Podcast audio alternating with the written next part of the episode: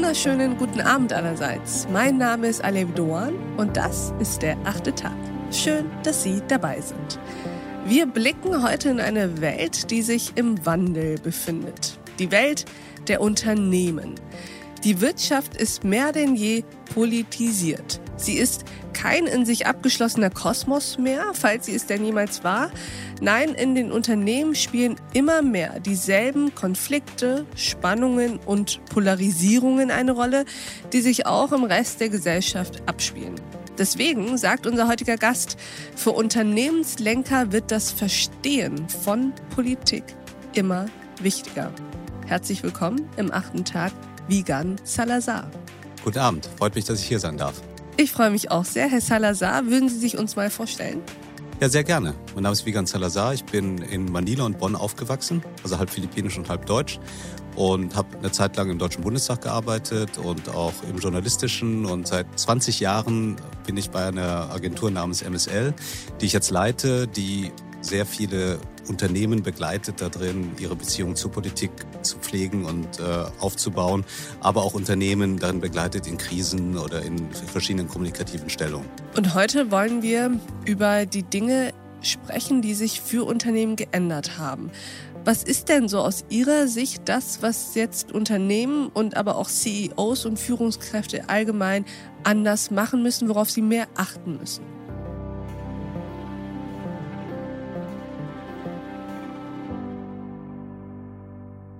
Was ich seit einigen Jahren beobachte, ist, dass es für CEOs, für Unternehmenslenker immer wichtiger ist, die Politik auch äh, zu verstehen und zu beobachten. Weil früher war es, hat es einfach gereicht, wenn man seine Zahlen abgeliefert hat, wenn man den Shareholder Value sozusagen mhm. geliefert mhm. hat. Aber jetzt sind die politischen und vor allen Dingen die gesellschaftspolitischen Debatten teilweise so polarisiert und so hart geworden, dass sie in die Unternehmen hineingespült werden. Vielleicht als Beispiel, also jetzt seit 2016, seit Brexit, seit Trump äh, gab es immer wieder polarisierte Debattenstellungen, was beispielsweise Migrationsthemen anging. Aber heutzutage ganz aktuell Impfen, Impfpflicht, mhm. beziehungsweise 2G oder 3G, wie mache ich das im Unternehmen? Das ist auch ein politisches Thema am Ende des Tages. Aber es geht dann natürlich auch hin zu ähm, vermeintlich kleineren Themen wie gender ich jetzt im Unternehmen? Wie gehe ich, äh, mache ich ein Binnen-I in meine Kommunikation? Das kann in der externen Kommunikation, aber auch intern zu hohen Wellen führen, ob man es in die eine oder andere Richtung macht. Deswegen bin ich überzeugt davon, dass es für Unternehmen keine Option mehr ist, nicht mehr politisch zu denken. Das heißt, die Zeiten, in denen Unternehmen apolitisch waren, falls es solche Zeiten hier gab, dann sind die jetzt auf jeden Fall vorbei. Die sind nicht für alle vorbei. Es gibt immer noch Unternehmen, die unter dem Radar laufen können. Wie zum Beispiel? Ich glaube, ein kleiner mittelständischer Handwerksbetrieb kann das nach wie vor machen. Aber wenn wir jetzt von der DAX-Liga sprechen, mm. da ist die Zeit definitiv vorbei.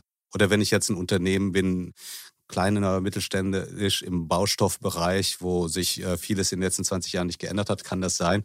Aber die ganzen Unternehmen, die jetzt darum werben müssen, um 20, 25-jährige Hochschulabsolventen, die äh, eine sehr große Belegschaft haben, die vielleicht international vernetzt sind, mhm. für die ist das ein ganz, ganz akutes Thema.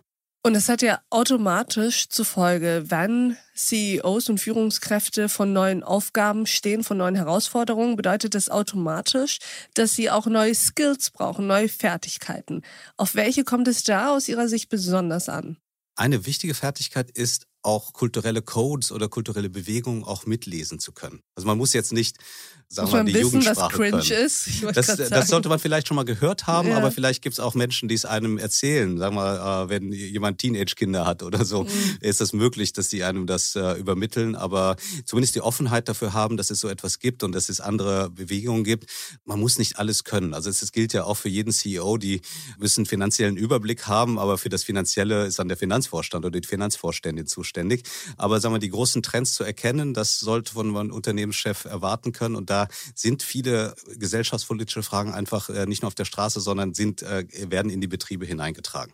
Aber entsteht daraus auch diese Analogie? Also wenn Sie sagen, dass jeder CEO für Finanzfragen einen Finanzvorstand hat, brauchen dann heutzutage größere Konzerne auch eine verantwortungsvolle Person für das Thema gesellschaftlicher Diskurs?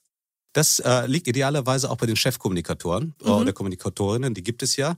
Und die haben ja auch meist auch einen guten Sensus dafür. Die Frage ist auch, wie gut sie sich durchsetzen können oder wie sie dahin können. Aber vielleicht ist natürlich auch diese Stellung, äh, ein, sagen wir, ein Officer für äh, gesellschaftlichen Diskurs könnte für die Zukunft tatsächlich etwas sein. Ist ja so, wenn ich als Unternehmer Werbung betreibe beispielsweise, wenn Sie jetzt, äh, da gab es ja vor ein paar Jahren die Kontroverse bei VW mit dem, mhm. äh, mit dem einen Clip, äh, bei oh dem ja, wo der schwarze Mann weggeschnipst genau, weggeschnipst wurde. wurde. Und ich glaube, wenn man da, und das geht auch nicht nur in, von der Unternehmensspitze an, das geht auch zum Marketingchefs und mhm. so weiter, wenn da die kulturelle Sensibilität stärker wär, gewesen wäre oder äh, durch die Reihen getragen wäre, dann wäre das vielleicht nicht passiert. Man ist nicht vermeidbar, dass Fehler passieren. Ich glaube, in jedem Unternehmen Fehler, passieren Unbedingt. Fehler und das kann man dann auch wieder äh, korrigieren.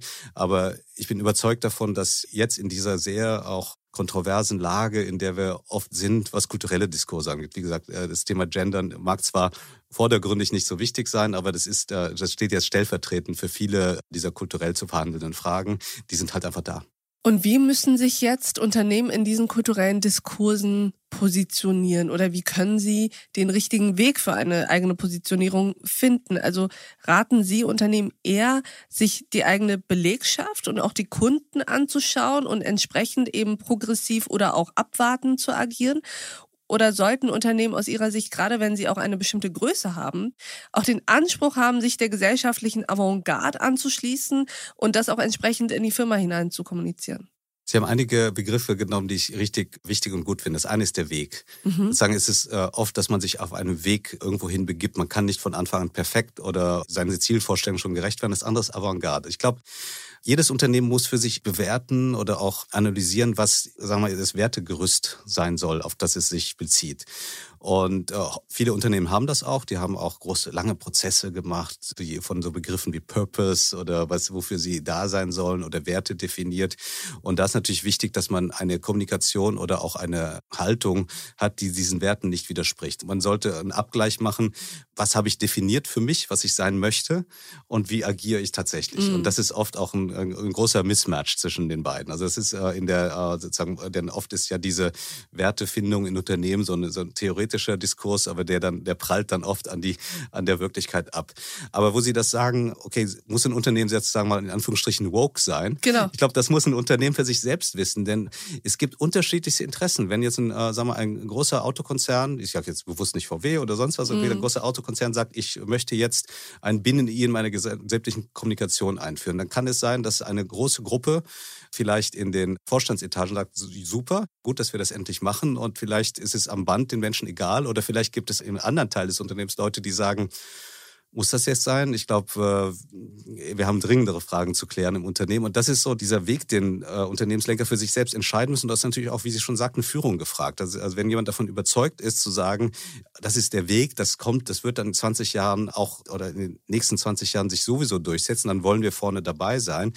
Ich würde persönlich immer stärker dazu raten, zu sagen, der Weg heißt nicht, dass ich von Anfang an das, was ich in 20 Jahren sein will oder in 10 Jahren sein will, jetzt direkt umsetze. Brachial genau. durchsetze sozusagen. Genau, ja. sondern dass ich vielleicht jetzt, jetzt auf das Sprachbeispiel nochmal gemünzt, dieses Thema Diversität auch so lebe und sage, okay, ich spreche jetzt nicht mehr über Manpower oder solche mhm. Begriffe, die wirklich, sag mal, rein männlich sind, sondern überlasse es den Leuten zu sagen, wenn jemand sagt, ich spreche von Mitarbeiterinnen und Mitarbeitern und jemand sagt, ich spreche von Mitarbeitenden, da gibt es ja irgendwie unterschiedliche Spielarten, dass man dann sagt, okay, in der Übergangsphase oder der jetzigen Phase ist in Ordnung, wenn man unterschiedliches sagt. Hauptsache, ihr sprecht jetzt nicht von dem Mitarbeiter oder der mhm. Manpower und so weiter, die man macht. Das ist jetzt ein Beispiel, ein herausgegriffenes, aber ja, so könnte es laufen.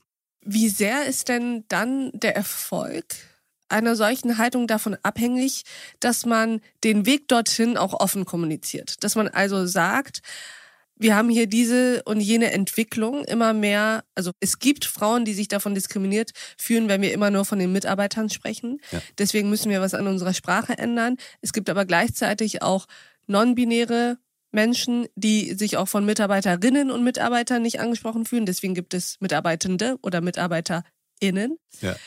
Wie sehr ist der Erfolg einer solchen Strategie dann davon abhängig, dass man sozusagen die gesamte Belegschaft, auch die an, am Fließband, mit in die Entscheidungsfindung reinnimmt? Oder braucht es da schon mehr Hierarchie aus Ihrer Sicht? Und es geht darum, dass einer die Entscheidung trifft, aber dann eben nur noch richtig erklärt. Es geht um Entscheiden, auf jeden Fall, aber es geht vor allem erstmal um Zuhören. Also ob das mit äh, einem hierarchischen Konstrukt, was ein Unternehmen nun mal ist ist das Zuhören fast noch wichtiger als die Beteiligung. Also Zuhören ist dann oh, okay. schon die Beteiligung. Und da muss man einen Weg finden, auch denn wenn ich jetzt nur einen reinen Mehrheitsentscheid mache, dann nehme ich Minderheiten nicht mit. Das ist dann auch wieder nicht, sag mal, ähm, äh, einer diversen Kultur nicht mehr äh, zuträglich.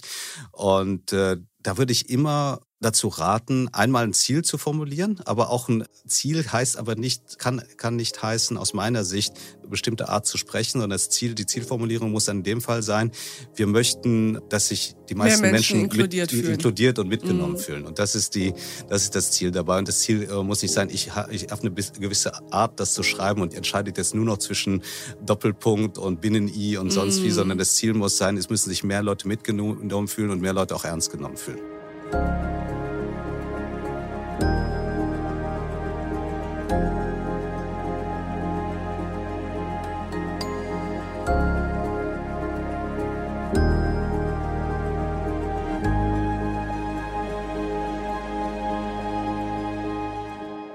Wie sehr kann und sollte sich denn überhaupt ein Unternehmen eigentlich politisch positionieren? Denn in dem Moment, wo ich mich mit diesen Debatten auseinandersetze und dir auch zeige, wo ich auf dieser Konfliktlinie selbst stehe, als CEO zum Beispiel, in dem Moment positioniere ich mich ja auch politisch. Ist das klug? Ist das richtig? Persönlich freue ich mich über jeden CEO, der sich politisch oder die oder der sich äh, politisch äh, positioniert, weil das ja noch eine Ausnahme ist in Deutschland. Und mhm. ich äh, finde, unser Gemeinwesen verträgt das nicht nur, sondern das ist auch ein belebendes Element. Im Moment ist das eher noch so, dass es aus den familiengeführten Unternehmen herauskommt, aber man spürt mehr und mehr auch, dass DAX-CEOs dann entsprechend auch eine Meinung ausdrücken. Wichtig ist dabei, dass es so rüberkommt, dass es auch schon eine persönliche Meinung ist, die irgendwo aber auch grundiert ist natürlich in den Unternehmenszielen, aber immer ganz klar herauskommt, das ist, was ich persönlich denke.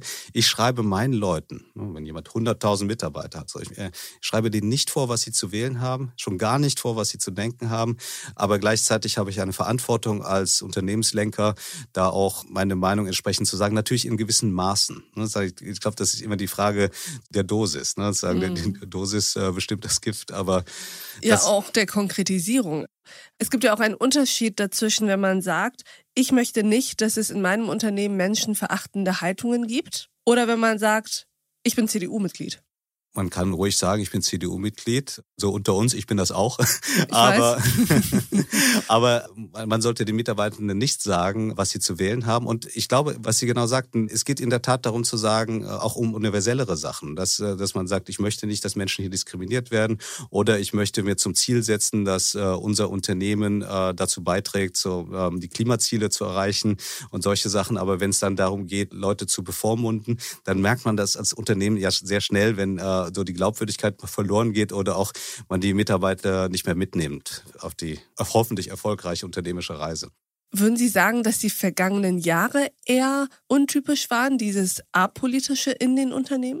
Und dass es jetzt normaler wird, diese Annäherung zwischen Wirtschaft dieses, dieser politisierte Diskurs auch im Privat- und im beruflichen Leben? Es ist noch nicht so normalisiert in den Unternehmen tatsächlich. Ich glaube, die Menschen merken oder die Unternehmensführer merken, dass man eine Antwort dafür braucht oder zumindest eine informierte Haltung. Man kann ja auch apolitisch sein, aber oder sich apolitisch geben, aber trotzdem politisch informiert sein und das als bewusste Klar. Entscheidung auch machen. Aber das ist tatsächlich aus meiner Sicht ein neues Phänomen, dass äh, Unternehmen äh, der Sache nicht mehr so richtig entkommen. Also mhm. der, äh, weil es halt die diese Diskurse äh, aus den von den Menschen auch in die Unternehmen hineingetragen werden und auch eine Erwartungshaltung an Marken und Unternehmen besteht. Weil die neueren Generationen auch diesen Anspruch erheben? Absolut, absolut. Mhm. Denn sozusagen früher war es so, okay, Hauptsache äh, Arbeitsplatz funktioniert und Hauptsache also aus der Unternehmenssicht äh, die Stakeholder sind einigermaßen zufrieden, die Rendite Renditen stimmen. Und jetzt ist ein viel komplexeres Umfeld von dem, was wir in unserem Beruf Stakeholder nennen, mhm. zu bespielen. Und das ist immer komplizierter. Und da braucht man natürlich äh, so eine neue Art von Unternehmensführern, die schon da sind, also die viel besseren Sensus dafür haben, was die unterschiedlichen Zielgruppen so brauchen und da wirklich auch eine sehr stark moderierende Rolle spielen. Das heißt, führen ist auch äh, heutzutage sehr stark moderieren.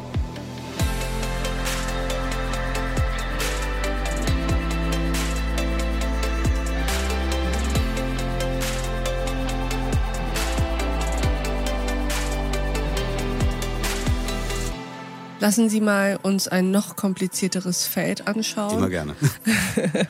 und überlegen, was jetzt ist, wenn man zum Beispiel ein Unternehmen oder ein Werk hat in einer AfD-Hochburg und aufgrund der regionalen oder lokalen oder landesweiten Stimmabgaben davon ausgehen kann, dass auch im eigenen Unternehmen, ich sag mal, ein Viertel der Belegschaft die AfD gewählt haben. Das hat ja unterschiedliche Dimensionen. Ich habe auch tatsächlich auch mit Unternehmen, die ich berate, zu tun gehabt, die Werke in diesen Hochburgen haben. Und dass die erste Dimension ist, man kann auch nicht mehr verwehren, sagen wir mal, wenn direkt gewählter AfD-Abgeordneter dort ist und äh, sagt, ich möchte da einen Werksbesuch machen.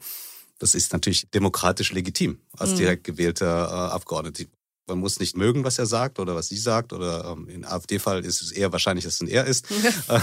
aber ähm, das Gespräch äh, annehmen sollte man schon. Also das ist äh, die, die eine Sache.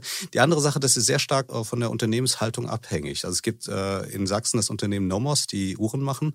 Und die äh, haben sehr stark, weil sie auch eine sehr starke internationale Klientel haben, äh, sich auch ähm, als Stimme gegen die AfD positioniert. Und das ist sehr konsequent. Also ich glaube aber gleichzeitig, wenn ich es richtig gelesen habe, das habe ich ja nur von außen mhm. jetzt äh, betrachtet, ist es natürlich nicht so, dass sie dann ihre einzelnen Mitarbeiter dann auch irgendwie zu irgendwas auffordern. Aber das natürlich, gerade in den Hochburgen, kann es auch ein sehr mutiger Schritt sein, das entsprechend zu machen. Und ich finde, jedes Unternehmen muss auch so agieren, wie es den eigenen selbstformulierten Werten entspricht. Also mhm. wenn ich jetzt als großes produzierendes weltweites Unternehmen für die Mitarbeitergewinnung Broschüren mit afrodeutschen, asiatischstämmigen und auch, äh, was man so bio, sagt, biodeutschen mhm. ähm, Personen auf der Broschüre, der Abdruck und sagt, dass man Diversität lebt und dann nichts sagt in, äh, oder die Haltung nicht klar zum Ausdruck bringt in der Produktion, in der Produktionsstätte dieser Hochburg, dann hat man was falsch gemacht. Wenn man mhm. sich gar nicht positioniert hat, dann kann man auch weiter sich nicht positionieren. Also das ist dann eine legitime Haltung. Ja. Aber man muss sich schon so positionieren, wie man es auch äh, insgesamt als Unternehmen tut. Mhm. Das verstehe ich. Es geht so ein bisschen um die logische Stringenz. Absolut, absolut. Ich sehe da einen Kipppunkt. Und ich würde gerne wissen, wo Sie ihn verorten würden. Was ich meine ist, für viele Menschen ist die Arbeit in der Tat einfach nur Arbeit. Also das, was sie tun, um ihr Geld zu verdienen, mit dem sie dann ihr Leben, ihr privates Leben finanzieren können. Und wenn wir jetzt sagen, dass das Private politisch ist und das Politische auch privat, dann greift ja natürlich so eine politisierte Arbeitsumgebung automatisch sehr stark in das Privatleben der Beteiligten, also der Beschäftigten ein. Wo sehen Sie da einen Kipppunkt, wo das zu viel wird? Wo sozusagen die Arbeit, das Unternehmen sich zu viel anmaßt auch? Ja.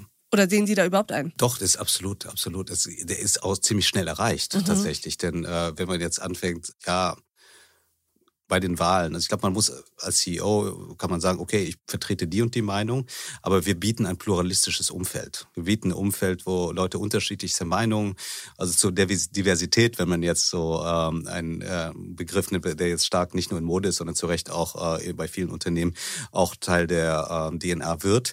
Wenn man das tatsächlich leben will, muss man auch unterschiedliche Meinungen akzeptieren. Äh, mhm. Und auch die akzeptieren, dass die teils jetzt nicht ganz extrem sind, aber teils vielleicht anecken und kontrovers sind. Und da darf man nicht anfangen, aus meiner Sicht nicht anfangen, äh, Menschen dann zu diskriminieren oder sozusagen auch ähm, klarzumachen, ihr gehört hier nicht hin.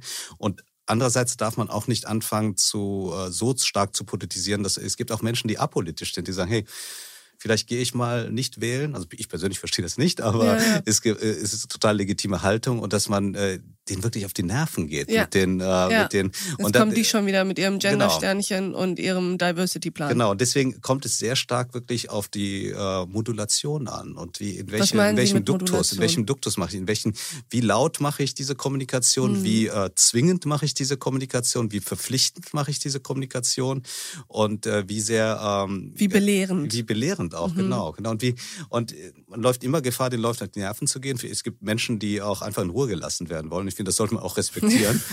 viel, es wird viel zu oft, finde ich, nicht respektiert. Genau, genau. Wenn jemand einen guten Job macht und, äh, und dann sagt, hey, ich mache den guten Job und, äh, und ist gut, ne? Ja. Bleibt mir weg mit eurer ja, Politisiererei. Ja, ich denke mir meinen eigenen Teil. Und es gibt auch es gibt auch den Fall, wo die Leute dann auch, sag mal, so rebellisch reagieren drauf. Und das würde jetzt natürlich in den nächsten Monaten äh, sehr, sehr wichtig werden, äh, wenn es um das Thema Impfen und so mm. weiter geht. Ich meine, das ist ja sehr, sehr aktuell. Was sehr macht man denn Thema. da eigentlich? Also lassen Sie uns doch zum Abschluss dieses konkrete Beispiel einmal versuchen zu erörtern. Was mache ich, wenn ich in meinem Unternehmen jede Menge Menschen habe, die sich nicht impfen lassen wollen? Ja, das ist in der Tat eine große Frage, die sich viele Unternehmen auch stellen. Ich glaube, die Antwort ist bislang eine sehr stark eine arbeitsrechtliche. Man kann niemand äh, zu seinem Glück, würde ich mal sagen, zwingen oder zum Glück auch andere zu schützen. Zwingen, wenn das Unternehmen die Haltung hat und sagt, wir finden Impfen gut, wir bieten das im Unternehmen an, wir äh, umarmen die 3G-Regel und sagen, das ist wichtig und äh, hätten am liebsten auch 2G, dann kann man das auch durchgehend kommunizieren. Und aber man muss trotzdem auch klar machen und auch äh, klar machen, okay, am Ende ist es die eigene Entscheidung der Mitarbeiterinnen und Mitarbeiter, aber man kann dann niedrigschwellig äh, versuchen, äh, dafür zu werben. Man darf natürlich auch nicht abfragen, das ist arbeitsrechtlich gar nicht äh, möglich, aber man kann dann auch seinen Beitrag leisten und versuchen, dann mehr Leute dazu zu kriegen. Zwingen werden sie kann und vor allen Dingen darf man die Kommunikation nicht so anlegen, dass es nach Zwang Anfang aussieht. Und äh, quasi so, okay, wenn ihr nicht, dann passiert das. Denn das, äh, das treibt ja dann am Ende Leute in so eine innere ähm, Abwehrhaltung. Immigration, Abwehrhaltung. Ja. Aber was dann auch gleichzeitig schwierig ist natürlich, wie schütze ich dann die Mehrheit der Leute, die sich geimpft haben? Also äh, das, das wird sich ja zeigen, ob das politisch dann nochmal auch verschärft wird. Und da können die Unternehmen tatsächlich nicht mehr viel machen, als auch der Politik zu folgen in der Sache. Aber schon sensibel zu kommunizieren, mhm. denn das ist ja auch ein, so ein polarisierendes Thema. Und in den nächsten Jahren werden viele andere dieser polarisierenden Themen auf Unternehmen zukommen. Und das ist gut, äh, sagen wir, ein bisschen geübt zu sein, ja, äh, da, damit zu arbeiten. Dann zum Abschluss noch mal ein kurzer Ausblick. Wenn Sie sagen, in den nächsten Jahren werden immer mehr dieser politisierten und polarisierten Diskussionen in den Unternehmen stattfinden. Von einer Skala von 0 bis 10, wie gut vorbereitet sind unsere CEOs und DAX-Konzerne auf diese Dinge? Im Schnitt würde ich sagen vier. Aber es gibt ein paar, die schon auf der neuen sind. Und der Trend geht in die richtige Richtung? Der Trend geht in die richtige Richtung, das auf jeden Fall. Das ist doch schon mal eine sehr gute Nachricht, mit der ich gerne dieses Gespräch abschließen würde. Lieber Vigan Salazar, vielen Dank, dass Sie bei uns im achten Tag waren. Danke, sehr viel Spaß gemacht. Mir auch. Und ich danke auch Ihnen, liebe Hörerinnen und Hörer, fürs Mithören und Mitdenken. Und ich würde mich freuen, wenn wir uns im nächsten achten Tag wieder begegnen. Bis dahin, auf sehr, sehr bald. Ihre Alev Doan.